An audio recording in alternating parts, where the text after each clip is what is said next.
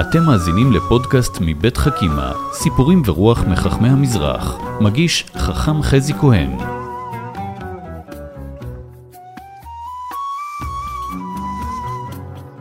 שלום לכם, אתם בפודקאסט של חכימה, אה, סיפורים ורוח מחכמי המזרח, סדרת הסכתים בנושא חכמים.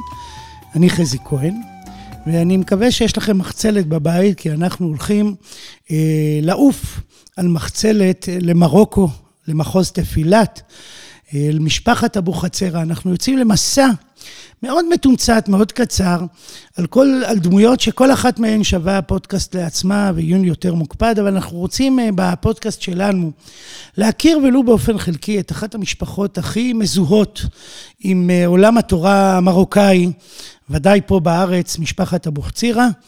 אה, תלמידי חכמים, צדיקים, פרושים, חסידים, בעלי מופתים. באמת משפחה מאוד משמעותית. בשביל זה רגע צריך לדעת משהו על מרוקו. מרוקו היא ארץ מאוד מגוונת.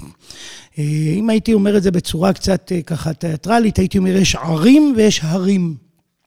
יש מקנס, ויש פז, ויש את הערים החשובות, ודמות הרב שם היא קצת שונה, הוא דיין, הוא ראש ישיבה, הוא פוסק, הוא שותף באיזה מערך רבני, ויש את ההרים, והבולט שבהם, או האזור הבולט, זה מחוז תפילת.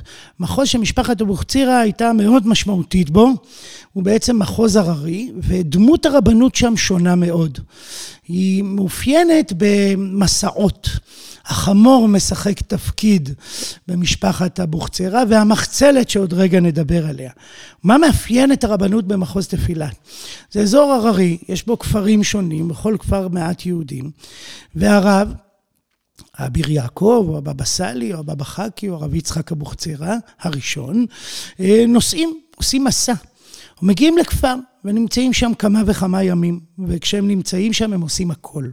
הם נותנים שיעורים, הם פוסקי הלכה, הם יושבים על כס הדין ושופטים בין אנשים, הם עושים טיש, למרות שהם לא הכירו את המילה טיש.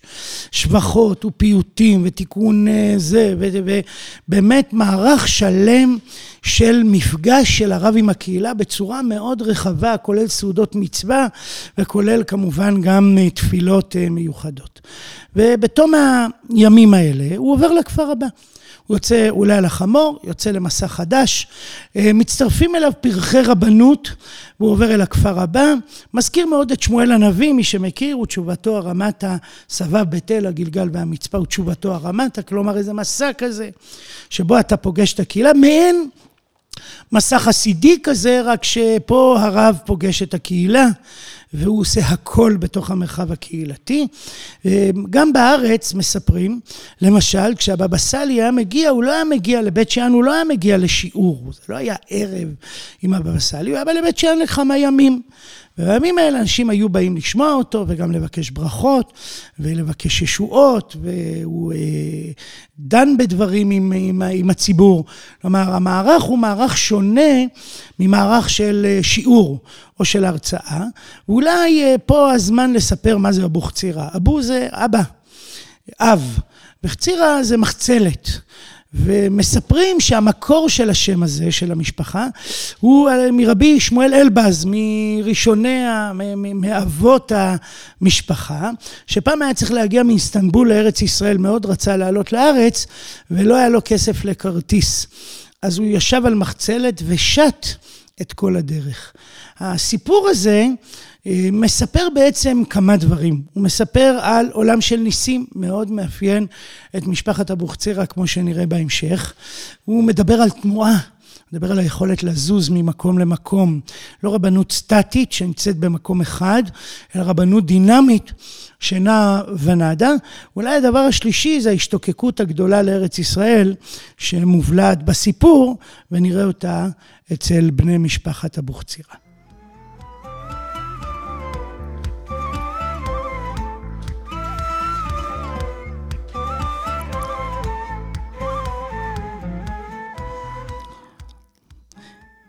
אז אב המשפחה הוא אביר יעקב, רבי יעקב בחצירא, 1805 עד 1880, מקובל, דיין, פוסק, דרשן, פייטן, צדיק, ויש לו איזו תמונה מאוד ידועה שיושב בישיבת מזרחית על מחצלת, המחצלת הזו חוזרת גם כאן. חכם יעקב אבוחצירא, רבי יעקב אבוחצירא, גדל בצל אביו, שהוא רב. בגיל 30 הוא כבר קונה לו מעמד של פוסק, והוא נשאל שאלות מכל רחבי האזור. הוא סגפן, הוא מתבודד, הוא עוסק הרבה בקבלה, אבל הוא מאוד מתנגד ללימוד קבלה לפני לימוד תלמוד. הרבה פעמים, במיוחד במשפחת אבוחצירא, נגלה שאומנם הם עוסקים בקבלה ועוסקים בניסים וברכות, אבל הם לא עוזבים את התלמוד ופסיקת ההלכה. כלומר, זה לא סוג של מודל של אנשים שעסוקים רק ברוח, הם לא רק עוסקים רק בנסתר, הם עוסקים בהחלט גם בנגלה, בחלק התלמודי, בחלק ההלכתי. באמת מכל רחבי האזור מגיעים לבקש את ברכותיו, גם יהודים וגם לא יהודים, מוסלמים, והדבר מסייע לו לתמוך בקהילה היהודית דרך ההשפעה שלו על הקהילה המוסלמית. הוא כותב אה, ספרים מספרים שונים, למשל יורו משפטיך הוא ספר שכולל כ-150 תשובות הלכתיות.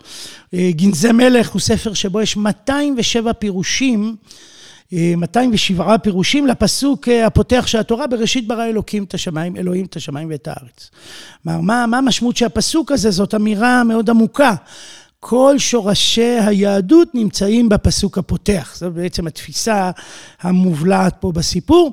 והוא גם אה, מוביל דרך אה, אה, גם הלכתי וגם הנהגתי. סיפור בעיניי מאוד משמעותי, הוא סיפור שבו הוא עוסק במונח פיקוח נפש. והוא מהומה גדולה בעירו, בכפר שלו. זוג הגיע למריבה גדולה והם מתגרשים, ויש ויכוח מי יחזיק בילד. המהומה מתפתחת למריבה משפחתית גדולה מאוד, והאישה שכבר קיבלה פסק דין שהילד יהיה ברשותה, רצה אל ביתו של האביר יעקב כדי לבקש סיוע. אבל האביר יעקב כבר יצא לדרכו, זוכרים? מסעות בכל רחבי המחוז. אומרים לה, הוא יצא ממש לפני זמן קצר והיא לא מהססת, עולה על חמור ודוהרת אל המדבר, אל המקום המשוער שבו נמצא רבי יעקב אבוחצירא. הוא הולך עם שמשו, פתאום רואים איזה דמות מתקרבת על חמור, מיד עוצרים, להבין מה קורה, אולי רוצים להודיע איזושהי הודעה.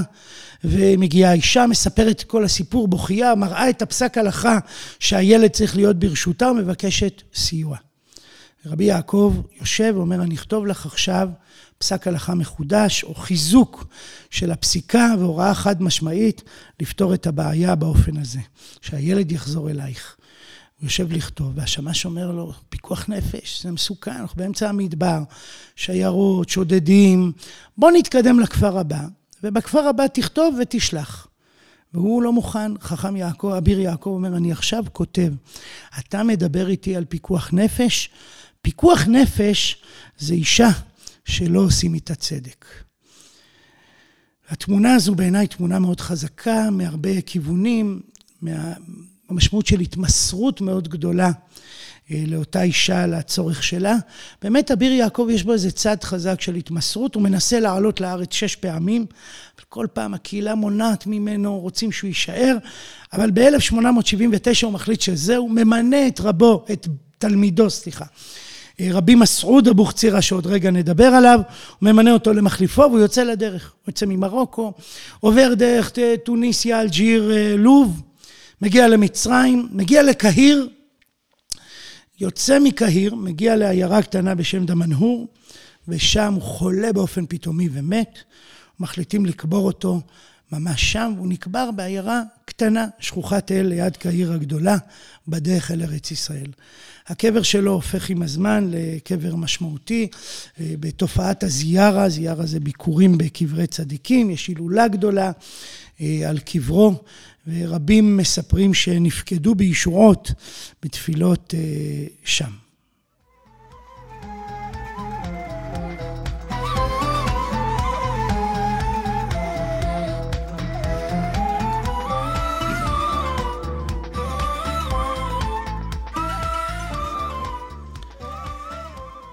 לרבי יעקב אבוחצירא, אביר יעקב, יש אה, כמה, הרבה ילדים.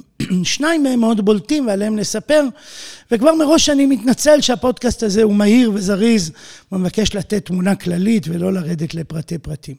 אז בנו הצעיר הוא רבי יצחק אבוחצירא, נקרא לו רבי יצחק הראשון, כי אחרי זה יבוא רבי יצחק השני. הוא בנו, הוא לומד נגלה ונסתר אצל אביו, וגם הוא דמות שמצד אחד מסתגרת ונמצאת בעולם של פרישות, ומצד שני הוא כבר מלמד בישיבה. פותחים ישיבה בריסני, והוא מלמד תורה, ולימודו בידו, והוא יוצא למסע שליחות לגיוס כספים. בימי קדם, גייס כספים לא היה מקצוע כלכלי, אלא מקצוע רבני. כדי לגייס כספים היית צריך להיות רב, תלמיד חכם, מרשים, שכשמגיע לקהילה כולם רואים תורה גדולה ומוכנים לפתוח את הארנק. הוא גם מגיע לארץ, ואפילו מתחתן שם, ואחרי זה חוזר למרוקו, וב-1912 הוא יוצא למסע גיוס כספים נוסף, נרצח בדרך על ידי שודדים. רבי יצחק אבוחצירא הוא דמות מיוחדת, ואחד הדברים המיוחדים או הבולטים בו זה כתיבת פיוטים, והגדול שבהם זה העוף האשכונה. העוף האשכונה הוא אחד הפיוטים המדהימים, הנפוצים והשכיחים בתרבות מרוקו והמזרח כולו. הוא פיוט מאוד אהוב שמדבר על ההשתוקקות אה, לבוא אל הארץ, העופה אשכונה, המילה העופה היא תמיד אה, מתחברת לי עם משפחת אבוחצירא, יש בהם איזה יסוד של לזוז ולעוף. השיר הזה הוא שיר אה, מאוד מיוחד, מאוד אהוב, אבל אני אספר לכם את הסיפור שמאחרי הפיוט, והסיפור הוא שהיה לו חברותה לרבי יצחק אבוחצירא הראשון, את החברותה עם אבא שלו, רבי יעקב, האביר יעקב, והוא לא מגיע. ואביר יעקב מחכה ומחכה, ובנו לא בא. זה לא מעשה רגיל וזה גם לא מעשה מכובד. האבא ממתין. לאחר זמן, מגיע רבי יצחק אבוחצירא, כולו נסער, עם דפים בידו, ואומר, אבא, אבא, סליחה, סליחה, לא תפסתי את הזמן, ישבתי לכתוב פיוט, והייתי כל כך עסוק בו, שלא הצלחתי לשים לב שהזמן כבר הגיע, ואתה מחכה לי מחילה גדולה. ואביו, אביר יעקב, אומר לו, בסדר, בסדר, בוא תראה לי את הפיוט. והוא רואה פיוט בשם עוף האשכונה. הוא קורא את הפיוט בהתרגשות עצומה. הוא אומר לו, דע לך, שהפיוט הזה שכתבת במובנים רבים, גדול יותר, משמעותי יותר אפילו, מהתורה שלמדנו ונלמד.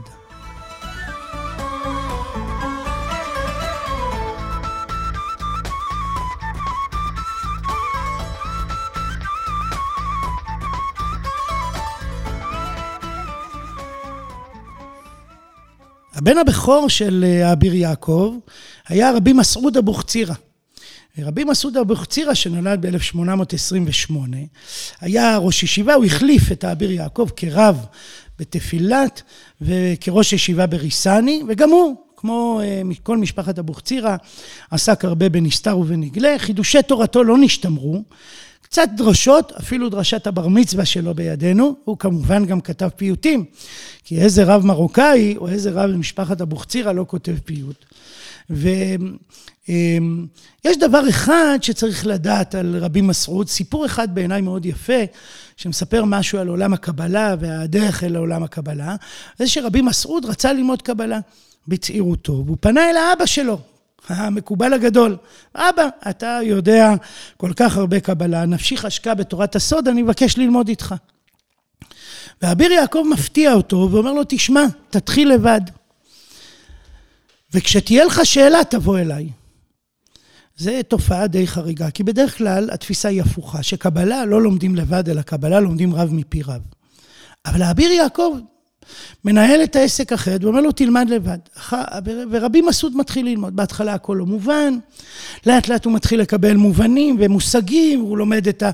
פתאום עולה שאלה, הוא לא מבין משהו מאוד משמעותי, סתירה בכל מיני עניינים, הוא ניגש אל אבא שלו, אביר יעקב, ואומר לו, אבא, יש לי שאלה. אמרת שאם יש לי שאלה אני אבוא אליך, אז יש לי שאלה. הוא שואל את השאלה. ואביר יעקב מסתכל עליו ואומר, וואו, איזו שאלה מדהימה. זאת שאלה של מישהו שמתחיל להבין. עכשיו אנחנו יכולים להתחיל ללמוד. הסיפור הזה הוא סיפור כניסה אל עולם הסוד שמתחיל דרך לימוד עצמי ודרך שאלה, ורבי מסעוד באמת הופך להיות מחליפו של אביו, האביר יעקב.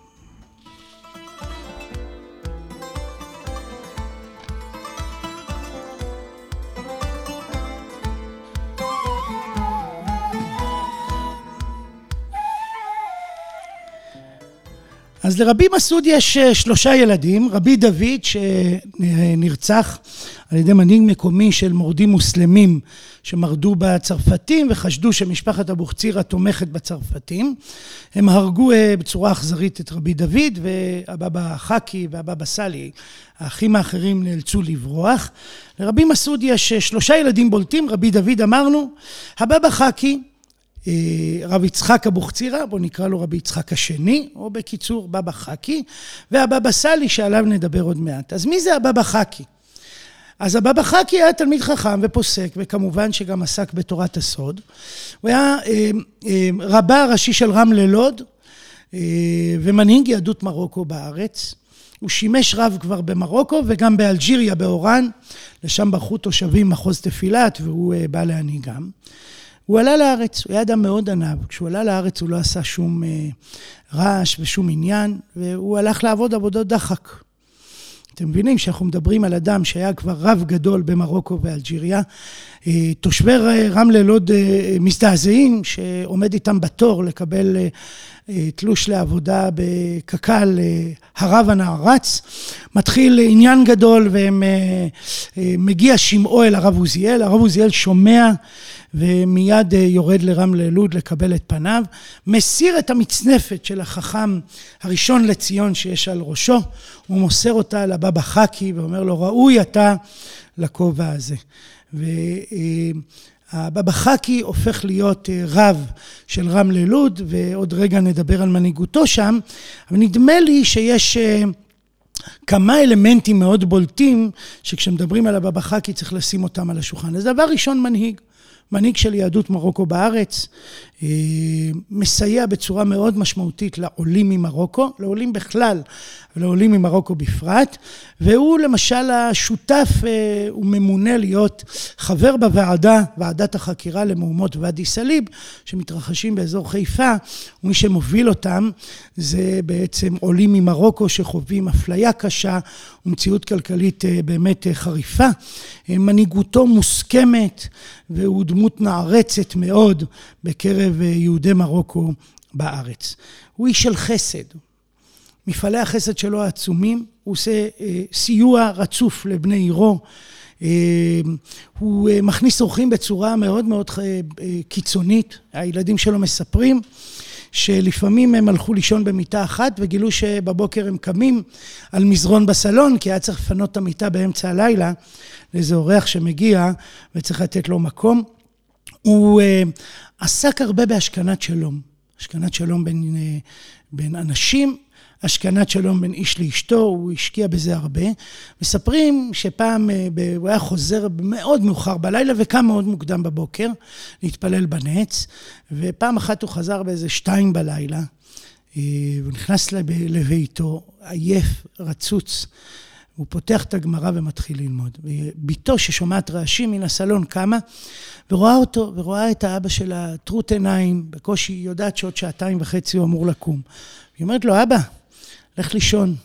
והוא אומר לה, אני חייב ללמוד תורה. מאיפה את חושבת, בא לי הכוח? מאיפה יש לי כוח לעשות את כל הדברים? מהלימוד הזה. אני חייב קצת ללמוד כדי שיהיה לי כוח לעשות דברים גם, גם מחר. והדבר הזה מעלה תמונה קצת עצובה, כי סיפור מותו הוא באמת סיפור שקשור לעניין הזה. הוא נסע לדרום להשלים בין איש לאישה. הוא מצליח לאחר שעות של דיבור איתם, אחרי זה הוא הולך לבקר את אחיו, הבבא סאלי. כשהוא חוזר הוא נהרג בתאונת דרכים, הלוויה מאוד גדולה ומרשימה ועצובה מאוד, תחושה של אובדן באמצע הדרך של מישהו שעוד היה, עוד, היה לו הרבה עוד מה לעשות בארץ. ועוד אלמנט אחד מאוד בולט אצל הבבא חאקי זה הציונות. תחושה שזה התחלתא דגאולה, תמיכה במזרחי כתנועה דתית-לאומית, מדבר על ברכת הלל ביום ירושלים, ביום העצמאות, וקריאה בתורה ושהחיינו, כלומר איזושהי תחושה שחיילי צה"ל הם קדושים, שעושים הרבה למען עם ישראל, וגאולת עם ישראל היא דבר פשוט שצריך לתמוך בו. והשילוב הזה שבין מנהיג פוסק הלכה חשוב, מנהיג והוגה ציוני שתומך בציונות בצורה מאוד משמעותית. השילוב הזה מאוד מאפיין את הבבא חאקי, שלצערנו נהרג בתאונת דרכים.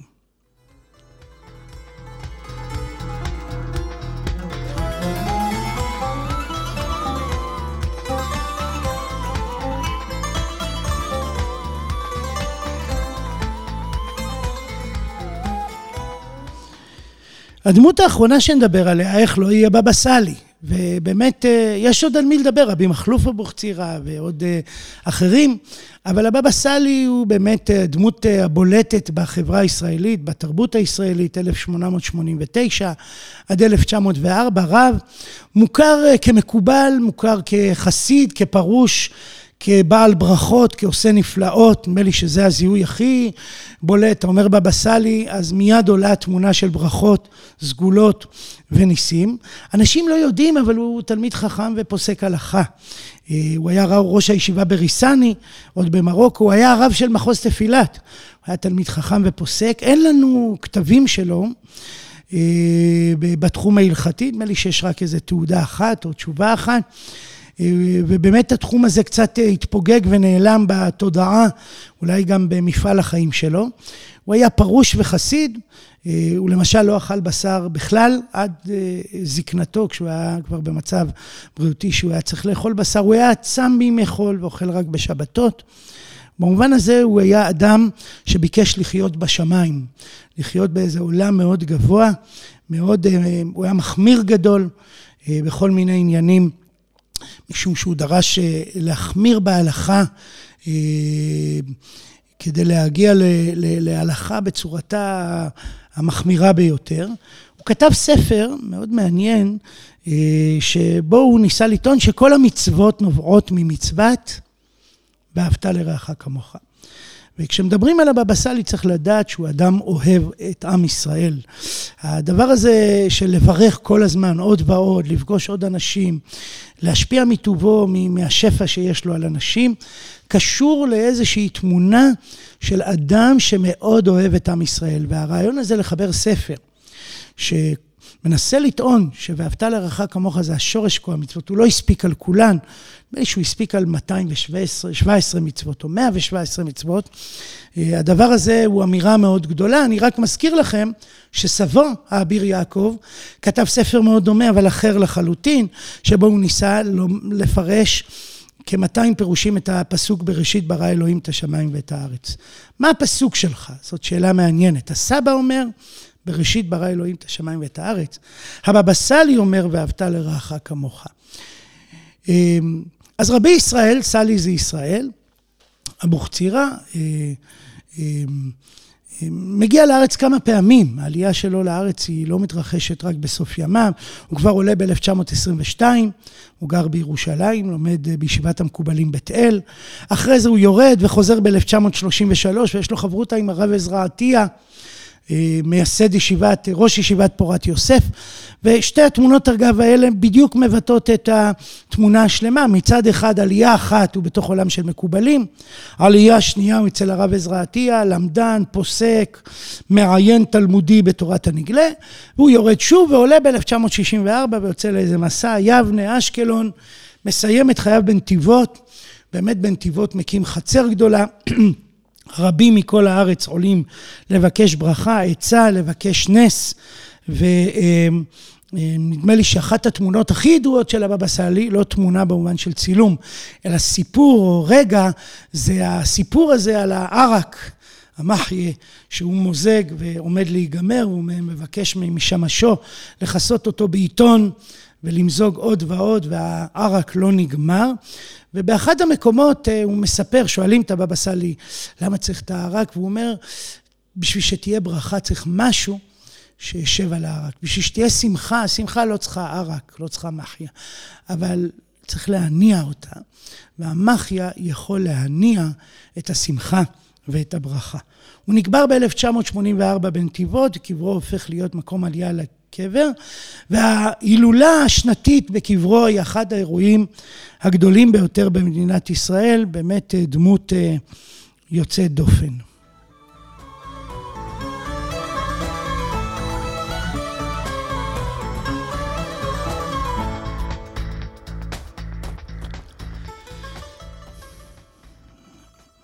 משפחת אבוחצירא לא הסתיימה עם הבבא סאלי, אבל אנחנו נעצור כאן. ואני רוצה ככה לחתימה להזכיר כמה דברים או להכניס פה איזשהו מבט יותר רחב. אני חושב שאחד הסיפורים היפים על הבבא סאלי, שימחיש את עולמו, אבל גם את עולמה של כל משפחת אבוחצירא, הוא סיפור שבו הוא רואה את חתנו יוצא מן השירותים ושוטף את ידיו בברז. הוא אומר לו, תשמע, ראוי ליטול בנטלה, בכלי. שהנטילה תהיה מכוח האדם ולא מכוח מכשיר, מכשיר שבעצם מוציא את המים כמעט מאליו, אתה רק פותח והמים יורדים. כמנהג המקובלים. אומר לו חתנו, אבל זה לא כתוב בתלמוד, זה לא מחייב הלכתית. עונה לו הבבא סאלי, אתה מדבר הלכה ואני מחפש קדושה. והסיפור הזה בעיניי מבטא את הבבא סאלי בצורה עמוקה, הרצון להתקדש. לא להסתפק בהלכה, לא להסתפק במסגרת מסגרת החיים הרגילה, לבקש לעלות קומה מעל, להגיע לעולם של קדושה, והסיפור הזה בעיניי הוא לא מבטא רק את הבבא סאלי, הוא מבטא את כל משפחת אבוחצירא שתמיד שאפה אל השמיים, שתמיד ביקשה בכל מיני דרכים, גם של סגפנות, אבל גם של התקדשות יתרה. וגם של סעודות קודש ושירת קודש, ביקשה להגיע ככה אל השמיים. התמונה הזו היא מאוד מעניינת, והייתה לי שיחה עם חבר טוב, דוקטור דוד ביטון, שהוא עוסק הרבה בחכמי המזרח ומרוקו בפרט, ודוד אמר לי דבר מאוד יפה, אמר, תראה מה קרה. מחוז תפילת הוא פריפריה במרוקו. הוא לא נמצא במרכז, זה לא מקנס או פז או מקומות משמעותיים ששם ישבה, ישבו יהודים רבים והיו מוסדות מאוד משמעותיים. מחוז תפילת הוא מחוז פריפריאלי. והרבנים מן המרכז השתלבו ברבנות הישראלית באופן בסיסי, הם הפכו להיות רב, רבי שלום משאש הרב של ירושלים, הרב יוסף משאש הרב של חיפה ועוד ועוד. אפילו רבי חליפה בוחצירא ישב בירושלים. ואילו הרבנים של תפילת הלכו אל הפריפריה בישראל. באו לאזור הדרום, הלכו ליבנה, אשקלון, הלכו לרמלה לוד שהיא פריפריה ודאי לפני 70 שנה. בעצם הפריפריה הפכה להיות הסמל לחכמי מרוקו. כשאתה אומר, בתרבות הישראלית רב מרוקאי, מיד עולה הבבא סאלי. פחות עולה הרב שלום משאש. פחות עולה הדיין, שהוא חלק מן הרבנות המוסדרת שיושב בבית הדין, ויותר עולה התמונה הפריפריאלית הזאת של צדיקים וחסידים. אפילו הלבוש שלהם הוא לא מגבעת מרוקאית כזו, מי שמכיר, שיש לרב שלום משאש, או הרב... או הרב טולדנו, או הרב, או הרב יוסף משאש, אלא סוג של כובע מחודד שמאוד שונה מן הכובע העירוני. יותר מרוקאי אולי, פחות עירוני, פחות מודרני. והתמונה הזו בעצם היא שמתוך הפריפריה יכולה לצמוח תרבות מתחדשת. הרבה פעמים אנחנו חושבים, כך אומר דוד, דוד ביטון, הרבה פעמים אנחנו חושבים שצמיחה של תרבות צריכה לבוא מן המרכז. שם זה יכול לקרות, כי שם יושבו, יושבים כוחות גדולים. אבל ההיסטוריה מלמדת אותנו שלפעמים כוחות גדולים צומחים דווקא בפריפריה. בדרום בארץ ובמחוז תפילת במרוקו. האזנתם לחכימה, סיפורים ורוח מחכמי המזרח. פודקאסטים נוספים תמצאו באתר חכימה מבית מטח, בתמיכת משרד החינוך, קרן אביחי ומשרד ירושלים ומורשת.